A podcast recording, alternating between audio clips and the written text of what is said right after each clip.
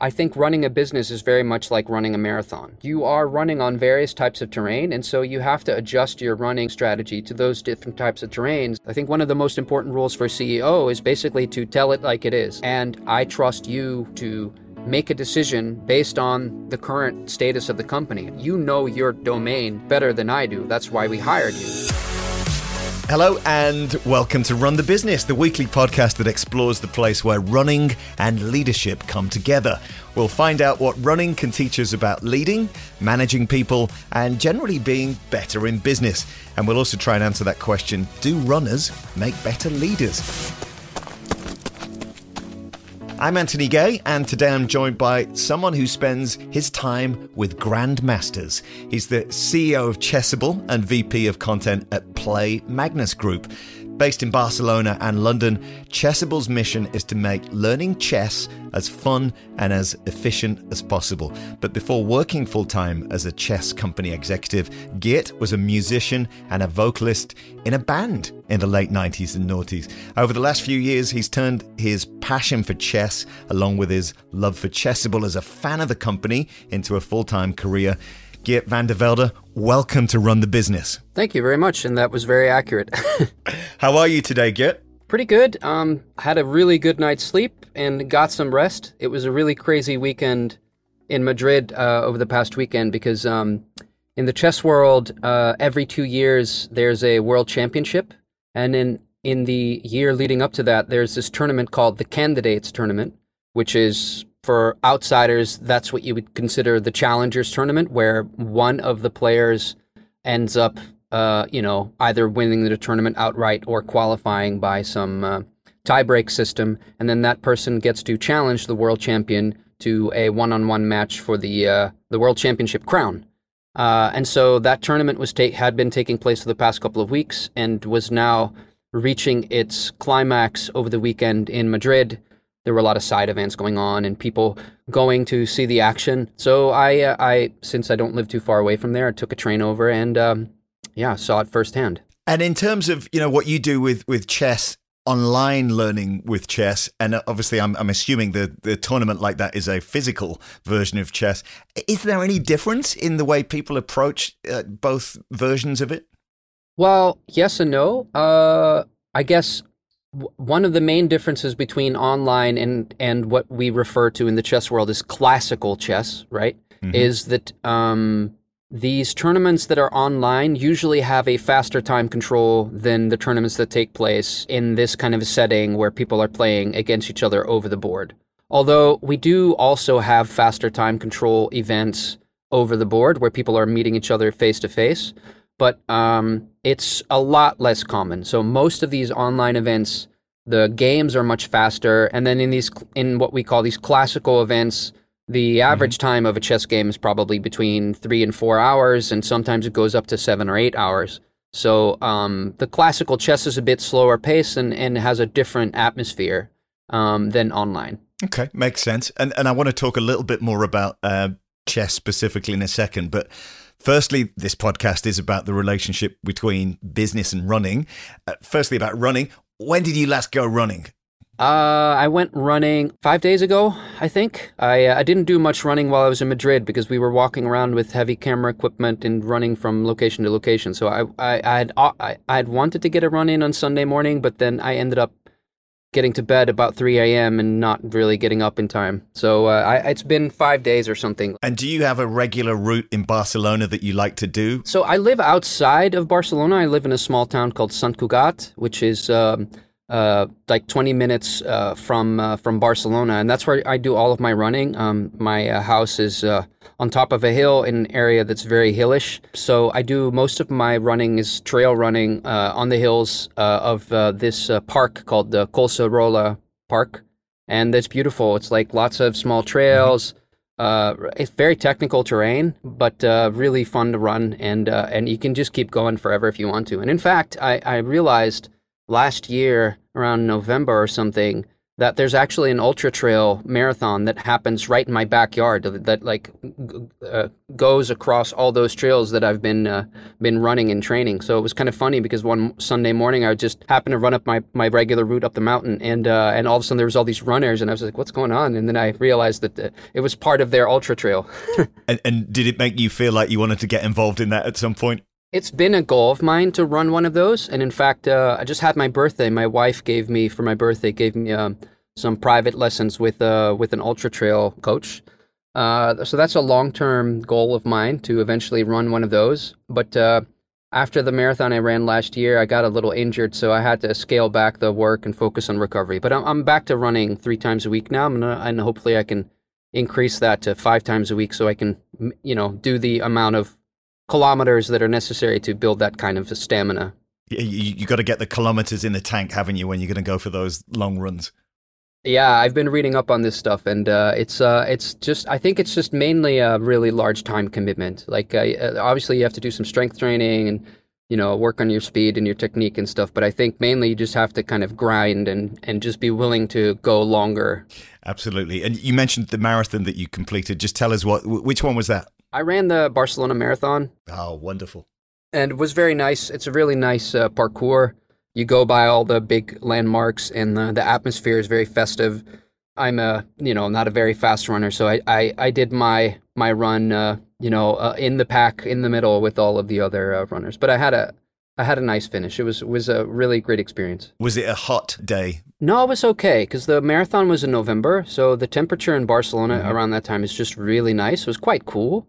Um, and it starts early in the morning, so I think I finished by like eleven thirty in the morning or something, and uh, yeah, it was it was sunny. Like, it was like perfect running weather, to be honest. Mm, sounds lovely. Sounds lovely. To give us a little background before we sort of get into some of the specifics of, of the conversation, tell us about uh, how somebody who was in a band, uh, I think you're the vocalist in, in a in a metal band, wasn't it? How, how do you get from there into a career in, in a chess company? I mean, what's the journey like? Yeah. Uh. So okay. So short, short version. I, in my teens, my late teens and early twenties, I was s- screaming in a metal band, hardcore band, uh, an American one, where uh, where and, and that one toured the world. Uh, how I joined that band is a story in itself.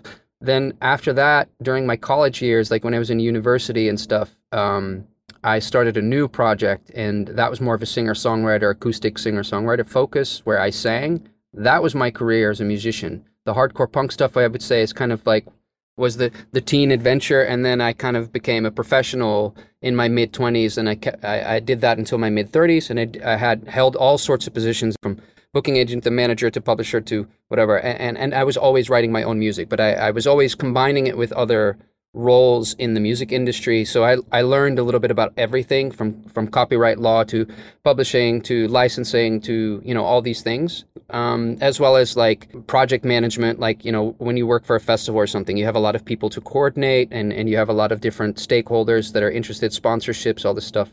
So, so I, I had a lot of different uh, roles as a musician slash music professional.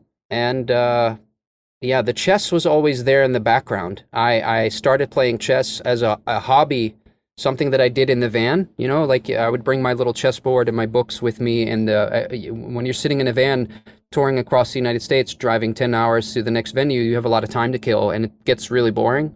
So uh, I love chess, and that kept me occupied. And then um, I would just basically play anybody uh, who, who would show up at the venue. And like sometimes people would show up to, to play me or friends or something that we'd met. And That's that's just so that was kind of like my fun hobby. And then eventually, through various um, things coming together in my life, I ended up uh, working for Chessable as one of the early members of the team. I was I think I was the third full-time team member, like fifth or sixth in, in the total team. And the, and then th- that company grew and we scaled. And uh, a few years down the line, here we are.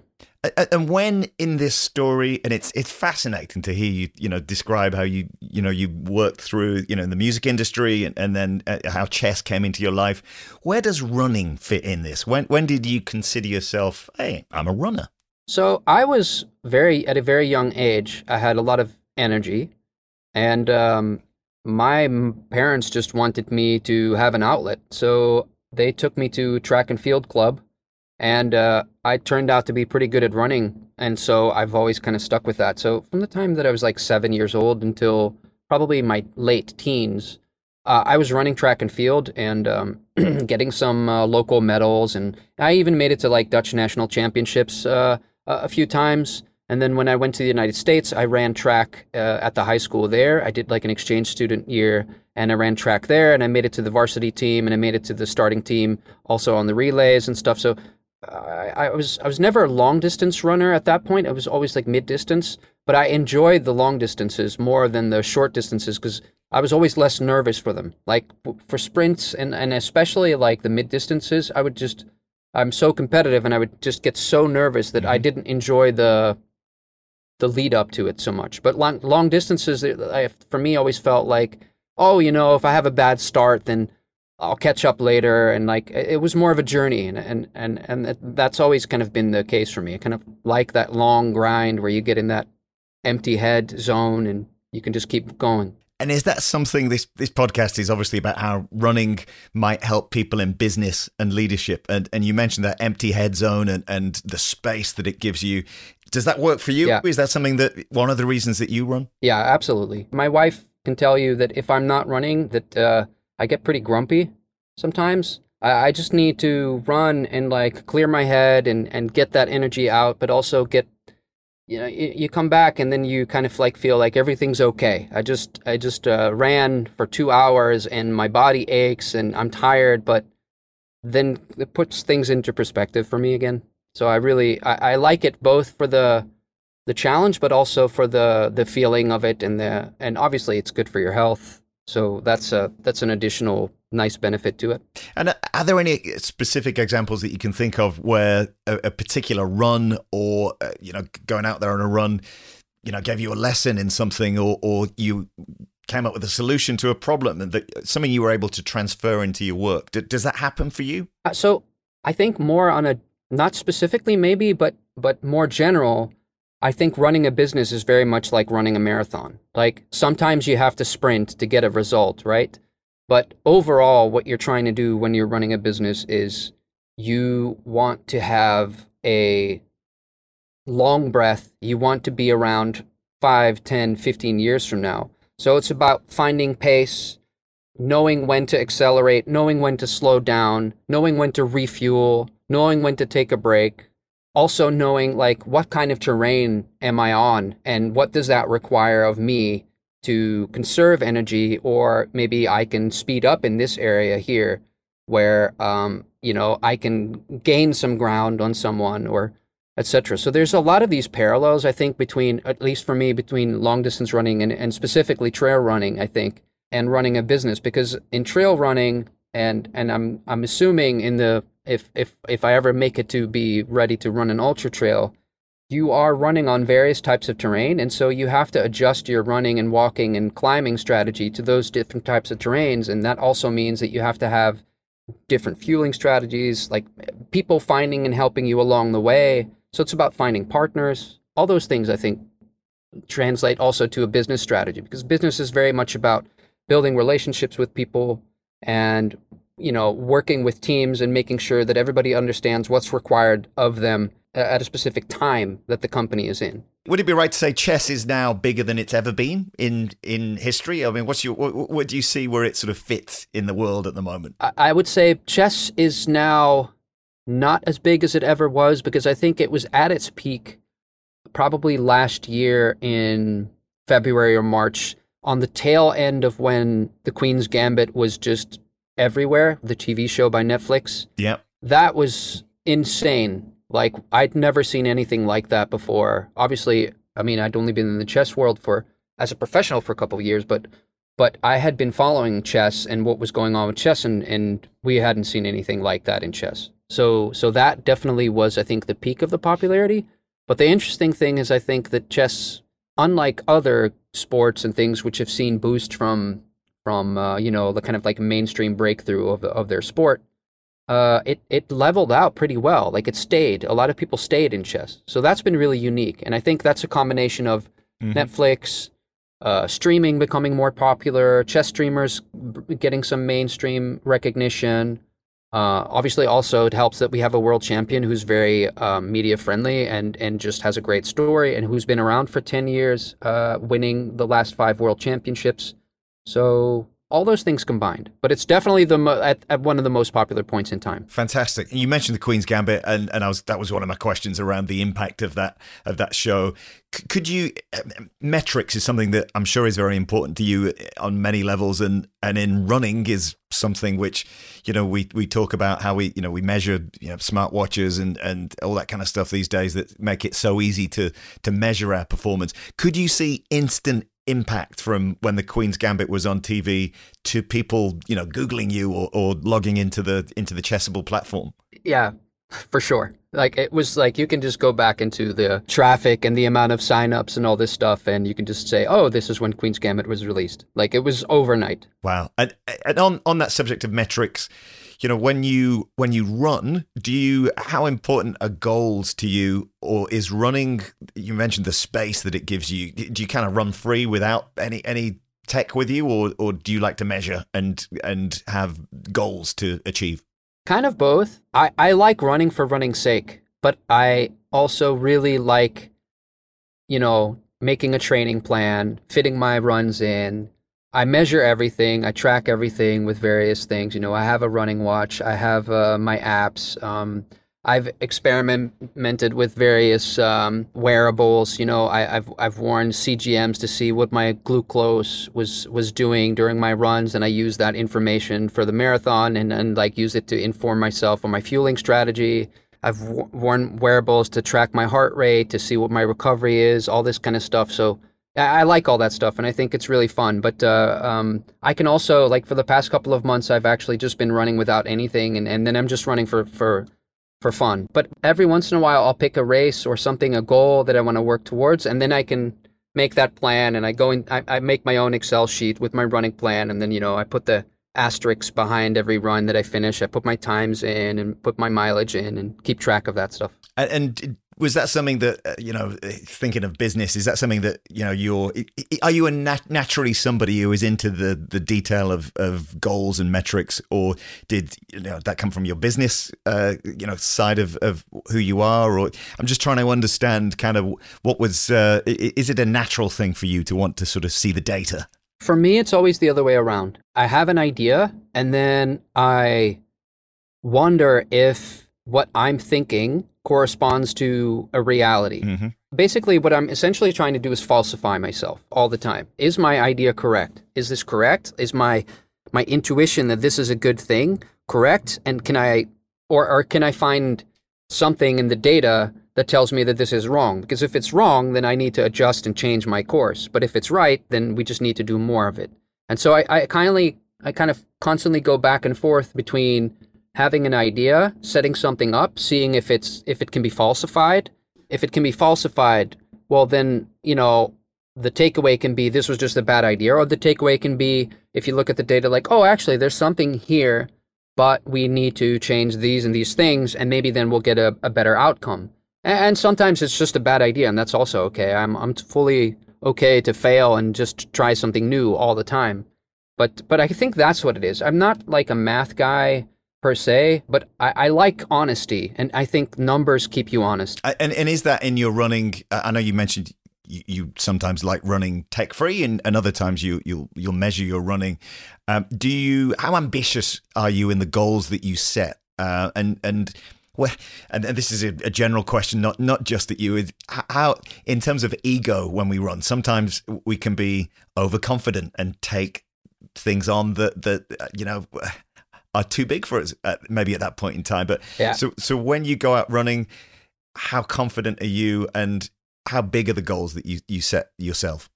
Uh, well, we could take my, my marathon. That was my first marathon last year. I, I attempted to train and run one many times before, but that was the first time I actually managed to do it. And um, I actually think it's because I had a much shorter Uh, preparation time, which which I, I actually suffered the consequences of later, because I, I think I overtrained in too short of a period of time. But I only took about nine weeks to prepare for the marathon. I, I had been running and hiking a lot, but um, probably in hindsight, starting to train in eight weeks and going to five times a week of running and keeping that up and, and increasing the mileage and everything probably didn't help with the hamstring injury that I kind of had after that. But but in any case, my approach was very much uh, see what I can do in the first four weeks and then establish like, okay, this is probably the the goal time that I should have. And then I trained for that. And uh, and then when it came to race time, I had tempered my own expectations and I told myself, okay, I'm just going to go run a three and a half hour marathon. Nothing crazy, just run it in three and a half hours, stay in the, stay with the pack. And so that was the, the guy with the flag that was running ahead, you know, the pacer that, yep. that was the, the group I was following. But then I realized I was on this four twenty pace the whole time and uh, that I, I just wasn't happy following that group. So, uh, so I passed them up and then I started kind of running towards the three fifteen finish group. And then I, about ten K or fifteen K before the end of the marathon, I realized like, ah, I'm also not happy running their pace. I should just pass them up too. And so I ended up finishing in three thirteen. And um, and and so I guess like I kind of adjusted my ambition uh, uh, as I passed the thirty K mark and I realized like, I can do this. I can keep this up until the end of the race. But of course, secretly in the back of my mind, I was thinking, ah, I can do this. I, I, I should be able to run under three hours if I keep training and doing this. So so when I finished the marathon, I instantly was thinking, ah, oh, now I'm going to train for a sub three. But uh, I try to, you know, I try to keep myself honest too. So I was kind of happy with the result because I tempered my own expectations. Well done. And and it's we I think we all have those voices, don't we? The from the different sides coming at us. The, the one that is, yeah, you can do this. This is, yeah, just keep going. And then the other one that's, you know, is this too much? Is this is this taking us in a different direction? And it sounds like, you know, in the in the business side of things, the last few years has been, you know, moved forward so quickly and adjusting, reviewing as you go along. That's so important, isn't it? To keep taking a check on where things are at and are we going in the right direction? Are we still true to the the purpose that we set out and wanted to do? How often are you, you know, checking in, reviewing things in in the world of Chessable? Well, that's a nice segue because uh, we we just had to go through a big reorganization and uh, we had to let go of about twenty-five percent of our staff uh, compared to last year, uh, December, when uh, when we were at the peak of everything. But mm-hmm. uh, I think the current macroeconomic climate kind of shows that things can change very quickly. And uh, de- definitely Chessable was affected by that in, in various ways. So we we had to change our plan and had to adjust our strategy to what the current environment is telling us is uh, is necessary. Uh, so yeah, we can change and, and I can change and adapt to, you know, new realities pretty quickly if necessary, uh, even if painful. I think and I think that's also something that maybe also kind of ties into running because sometimes you can just have like, you can start out feeling absolutely amazing for the first twenty K or something. And then you're like, oh man, I could go on for another twenty and I could finish this so easily. And then suddenly yep. twenty-five K, like you've only run five more and you just feel miserable. You're like, whoa, what just happened? I feel awful. I need to, I need to change or, or sometimes just need to stop. I had that a couple times during training where I was like flying first fifteen K. I'm like, oh man, I feel so great. And then like I hit seventeen K, two K later. And I was just like, ah, oh, I need to stop. I'm not, I'm not, I can't do anymore. So sometimes that just happens. It uh, you can't win them all. Sometimes you you have to accept uh, you know, the loss, as they say. And you said being honest with yourself and being uh, having uh, some perspective is so in, so important to uh, to do that, to do what you describe. Yeah. This this podcast is is about the parallels between running and business, but I've got to ask, what about chess? Uh, chess seems to be something which people draw metaphors, similes with, with business a lot. Do mm-hmm. you, do you see those, or, or uh, can, what's your perspective on chess as as a as a game, as a pastime, and and what people in business might learn from that? That's a really interesting question that I actually haven't ever been asked for some reason. Well. Chess is a game of objectivity in the sense that um, there's a few different ways that once the game develops, right, that, that a game could continue to develop because it's not a foregone conclusion. Even if people were playing the objective best moves, there are certain branches within a uh, chess game where a player still has the freedom to choose a path, right? I'm, I'm so you could be on move fifteen in a game, and then there could be three good options to proceed, and that leads to, you know, the the rest of the game. And obviously also players make mistakes. They choose suboptimal moves and et cetera. So in that regard, chess is a game of kind of brutal truth. Like, uh, and chess players tend to be brutally honest, especially about their own play. Top players will will make zero excuses for their games. They're very used to being, after a game, being asked, oh, what happened? What went wrong? And they can be just absolutely brutally honest about their own play. I think that brutal honesty is something that's really valuable for a leader of a company if you can manage to take the brutal out uh, and and make it, you know, something that someone can learn from and listen to. Or even if you can be brutally honest with yourself as a leader, but you can communicate the honesty of that to, you know, the the people that, that you work with. I think one of the most important rules for a C E O is basically to tell it like it is. Like, this is the business, this is where we are. You can trust me to tell you at all times where we stand, and I trust you, one of my team members, to make a decision based on the current status of the company. I have a better overview of what's going on, big picture, but you know your domain better than I do. That's why we hired you. So you need to inform me when you see something, and I can tell you what's going on, big picture, if I see something. And that's the kind of like the dynamic there. And I think that's very similar to chess in that, you know, you have this army in front of you and these pieces need to move in a certain direction. You're setting up a strategy, but it could very much be that in the moment, in a particular situation or a particular position on the chessboard, the big strategy has to be relinquished in favor of a short-term tactic, which will then give you a winning position long-term.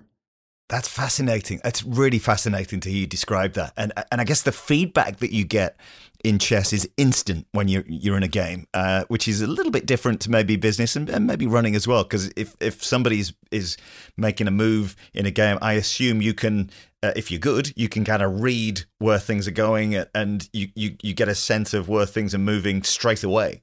Yeah, but also keep in mind, top players make mistakes too, right? So the interesting thing about chess is there's there's a lot going on uh, under the surface that you don't realize until like another top player is pointing out all of the different ideas to you. Mm. And then, you know, like they'll go over the game, they'll show you, look, he, this person didn't play this because of these and these and these and these consequences. But for example, sometimes in a game, both sides will miss something and then they will both, you know, finish the game. Maybe they will go to a post-game interview, and then the commentator who has access to a supercomputer with like all these analysis engines c- c- can tell them, hey, here, here's where you guys both missed this. And then those grandmasters will be like, oh my God, oh wow. So, so there is this kind of like, uh, this, this element to chess still where, where both sides can miss something. And then you're like, oh wow, oh, I had no idea, you know, and that's very similar to business is like both. You can be in competition with another company and be very focused on what you're both doing, but maybe both of you miss an opportunity, right? Mm, makes a lot of sense. Yeah. Switching back to running for a moment and the um, you know, the number of runs you've you've done over your life, is, is there a is there a run that you can recall where it was a perfect setting and it was, you know, your energy was great? Uh, and there was just something special about their run. Any, anything, you know, uh, over the, the years that sticks in your mind?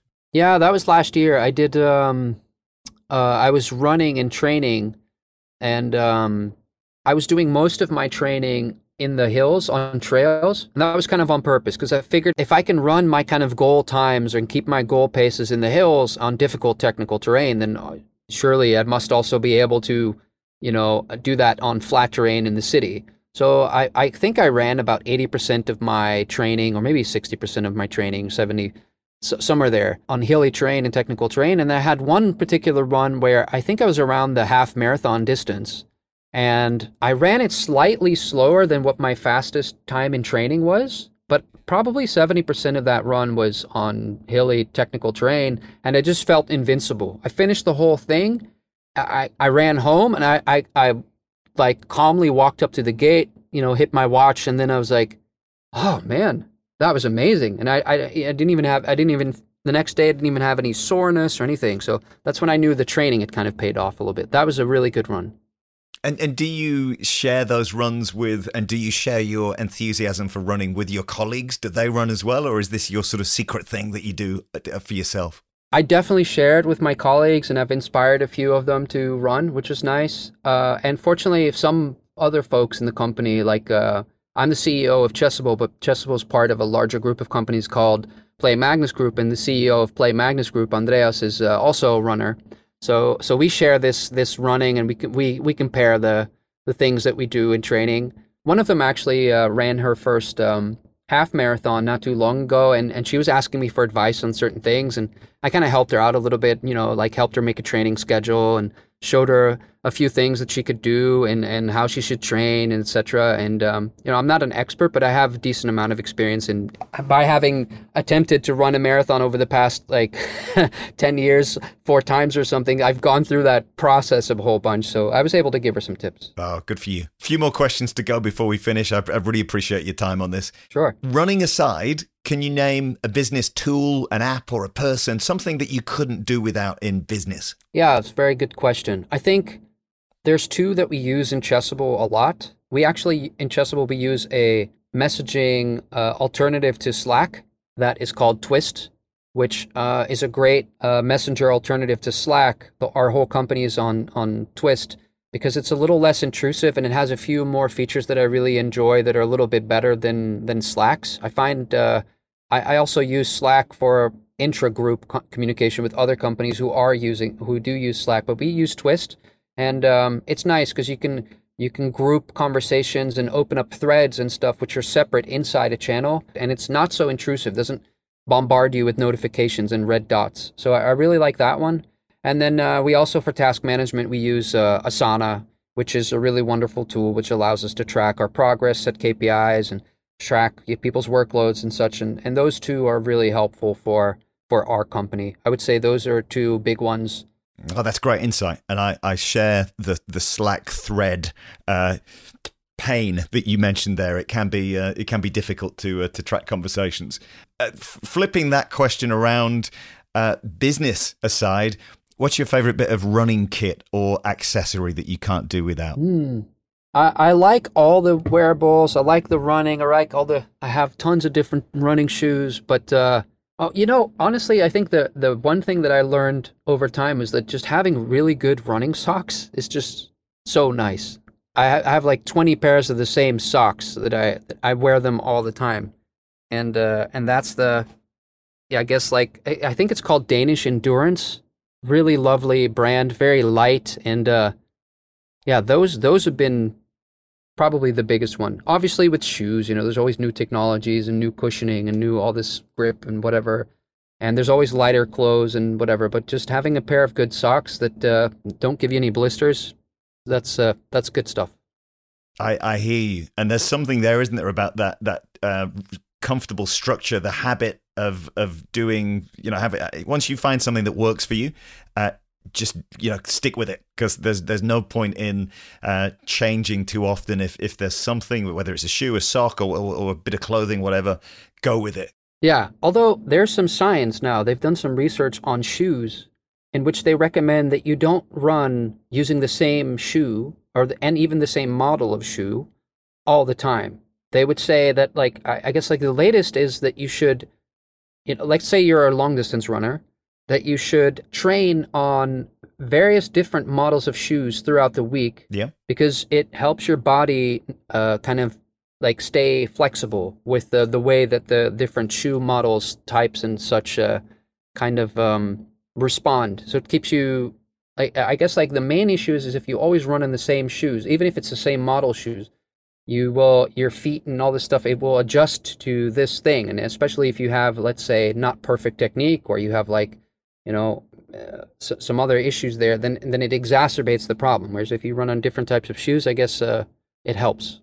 That's an interesting one. Okay, we'll we'll, we'll check that one out. That's uh, that's good advice. Um, music or no music? Uh, as a former musician, uh, mm-hmm. you know, is is music something you need when you're running, or do you steer clear of it? Always. I, I uh, you know, if it's on long runs, I can consume a vast quantity of uh, podcasts, especially in the first hour. After that, my attention drifts, I can't focus on anything. So then I just have loud stuff on, mostly metal. Yeah, sometimes some hip hop. I like energetic music when I run. You know, I listen to lots of different stuff, but when I'm running, I think uh, there was this one band last year when that was like basically my my marathon music and, and my, my entire training.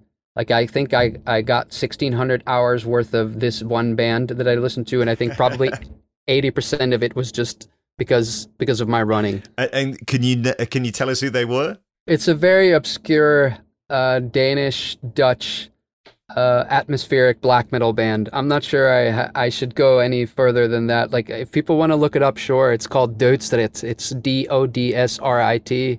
Very obscure. Not a lot of people listen to this stuff, but it was like the perfect record for me. The record is called Mortal Coil, and it's like four songs. They're all like ten minutes long, and it's just incessant pounding, and it's like the perfect, you know, R P M for me to run to. So I, I, I like that kind of stuff, so I can just zone out, and it's kind of droning, and I, I not much variation, but uh, but good. Yeah, I like that stuff.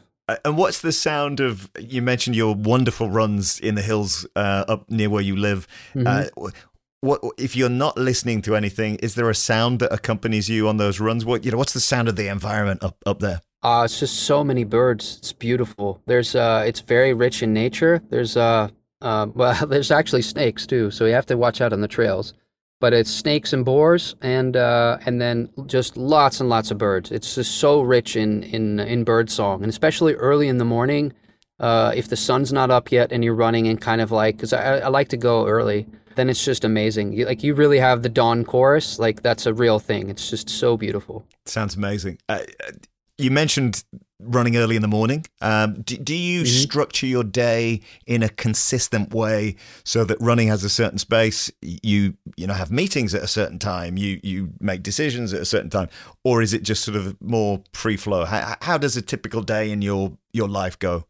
Fairly structured. I I like to have all of my important meetings between ten and uh, three, because I find that's for me that's when I have the most focus. So uh, I don't like having a, a critical meeting at like five in the afternoon, because uh, I'm fried. I just can't make any good decisions. My self-control goes down. My emotional regulation is less. So um, I don't like having critical meetings or like really important decision-making processes at the end of the day. I like to have them before, like like basically up until lunch, or maybe like an hour after lunch or two, like, but then it needs to be done. And uh, I like running in the morning because uh, it kind of like anchors my day. So I prefer to go out early in the morning, get my run in, and then kind of I've already accomplished something and it feels good. Uh, final question, uh, Geert. Uh, what advice would you give to anybody in business or in a leadership role considering getting more active and specifically taking up running? You don't have to have a goal right away. You know, I know a lot of, especially leaders and companies are very goal-oriented and very driven, and I am too. I like to set goals. I like to work towards them. It motivates me to finish something and to complete a task and et cetera. But if you can make the habit of running a goal in itself, you will be rewarded. And I think that's probably the one thing I would tell anybody, that uh, you don't have to, you know, start loving running. But but uh, like my wife, for example, she she runs almost every day, but she runs a very short distance. And her goal is just to keep that up. And I think that's also a very valuable thing in itself. Habits are so important, aren't they? If, if you can just start doing things, get into routines, they, they turn into big things. Yeah, exactly. Compounding. Geert van der Velde, thank you so much for your time. And thanks for being a guest on Run the Business. Thank you so much for the, uh, for the great questions. Thanks again to Geert van der Velde for being today's guest on Run the Business. So what am I taking away from that conversation? Uh, metrics, metrics being so important to get better at running, and how that applies to business as well. Goals are crucial, aren't they? But at the same time, he talked about the importance of running for fun, something that comes through in a lot of the conversations we're having. Uh, mixing it up, changing things, just keeps you fresh, just getting out there and clearing your mind. Uh, Geert talked about falsifying himself, having ideas and theories to test and see if they work. A great phrase that he said was, numbers keep you honest. Um, and I love that. And I loved also talking about the similarities between chess and business. not strictly what this podcast is about, but the idea of uh, having options at the beginning of the game, choosing strategies and updating them as you go along.